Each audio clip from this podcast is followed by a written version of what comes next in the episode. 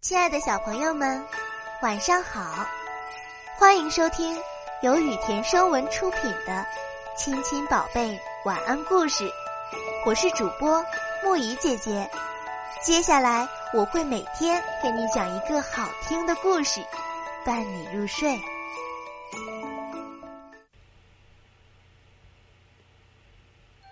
今天我们要讲的故事是。勾践复国。春秋末年，勾践是越国的国君。吴国国君阖闾攻打越国时受伤，死在归国途中。阖闾死后，他的儿子夫差当上了吴国国君，决心给父亲报仇。他励精图治，用了三年时间提高吴国的实力，然后率领复仇大军杀向越国。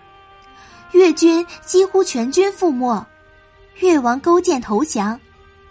吴王夫差接受勾践投降，但是提出了苛刻的条件，让勾践做他的马夫和仆人。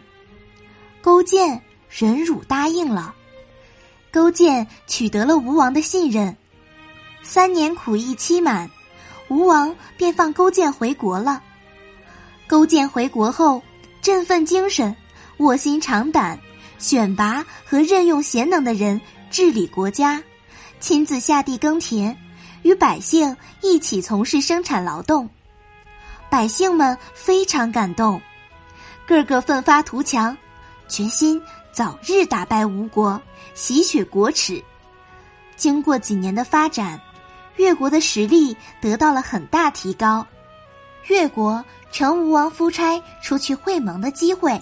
袭击吴国，迅速攻陷了吴国都城。夫差在悔恨中自杀了，越王勾践成为了当时有名的霸主之一。好啦，今天的故事讲到这里就结束啦，晚安，小宝贝们，愿你们每晚都能甜美入睡。